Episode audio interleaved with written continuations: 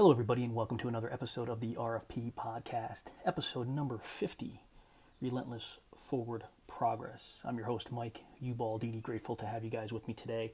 Uh, hard to believe, uh, started doing this back in October, and we're already up to 50, but uh, awesome. Uh, fun Sunday fun day today, uh, and I wanted to put this podcast out because I'm back on the road tomorrow, and I don't know if I'm going to have time, but I did want to put this out because just had a pretty cool experience, funny experience.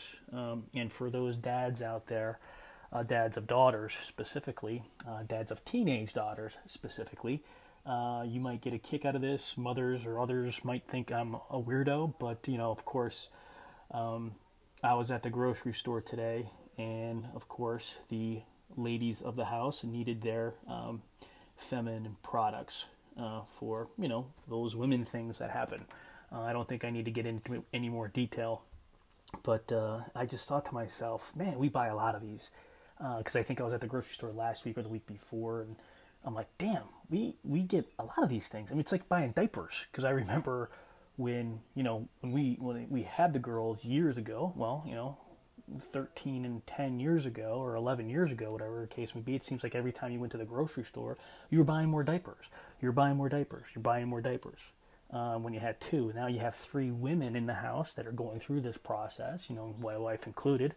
Uh, it just seems like we've uh, grown from diapers to, you know, pads and liners. And it, it, just, I thought it would be funny to share and to tell a story. And, uh, you know, I don't have any issues with going out and buying this stuff. Uh, I actually have fun with it. you know, I was on the phone actually with my wife when I'm standing in the aisle and I'm like, all right, what what are they supposed to get? I, I don't know. I mean, could you draw me a picture of the uh, of the box? Uh, could you draw? Could what, what does it look like? So I'm calling her and having this conversation. Meanwhile, there's two or three other women standing next to me, just laughing at me because I have no idea what the hell I'm doing, and I'm thinking the guys out there that are listening could relate to this. But we went through the process, and you know, we got. To, I think I got the right things. We'll see if the girls. I mean, who knows?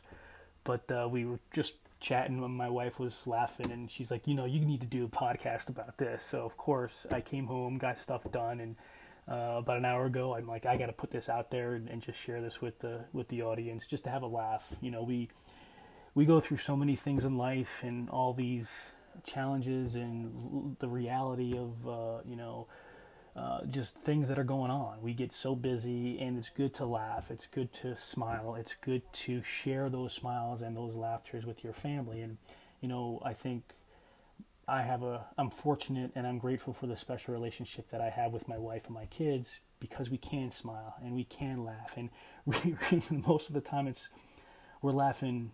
I'm laughing at me, or my wife's laughing at her, or the girls are laughing at them. Most of the time, I'm getting them to laugh at me I guess there's some self-deprecating humor that I put out there, but you know, it's just having the opportunity and the ability to laugh at yourself, having uh, the, the those moments where you know you act like a kid even though you're not.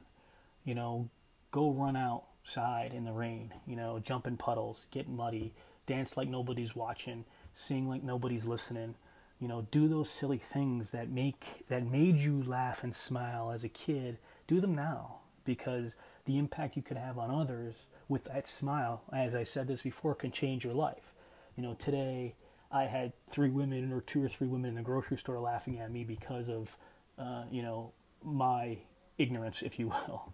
Uh, my wife i got laughing uh, on the phone uh, just going through this process uh, and it's weird that we both had that common uh, common thought about you need to share this because this is a funny story and you know get this out there to the people so they could take this Sunday afternoon, late afternoon, and and have a laugh and smile uh, at the uh, you know at the cost of me being an idiot, uh, but I thought it was good to share. So I wanted to put this out there for all those dads of daughters, specifically teenage daughters, and those that are grown and past it uh, salute to you guys. Uh, it's a fun life. Um, it's really awesome having two girls and going through this process because it's a learning process for me as it is for them. And you know, there's there's days where there's those that drama.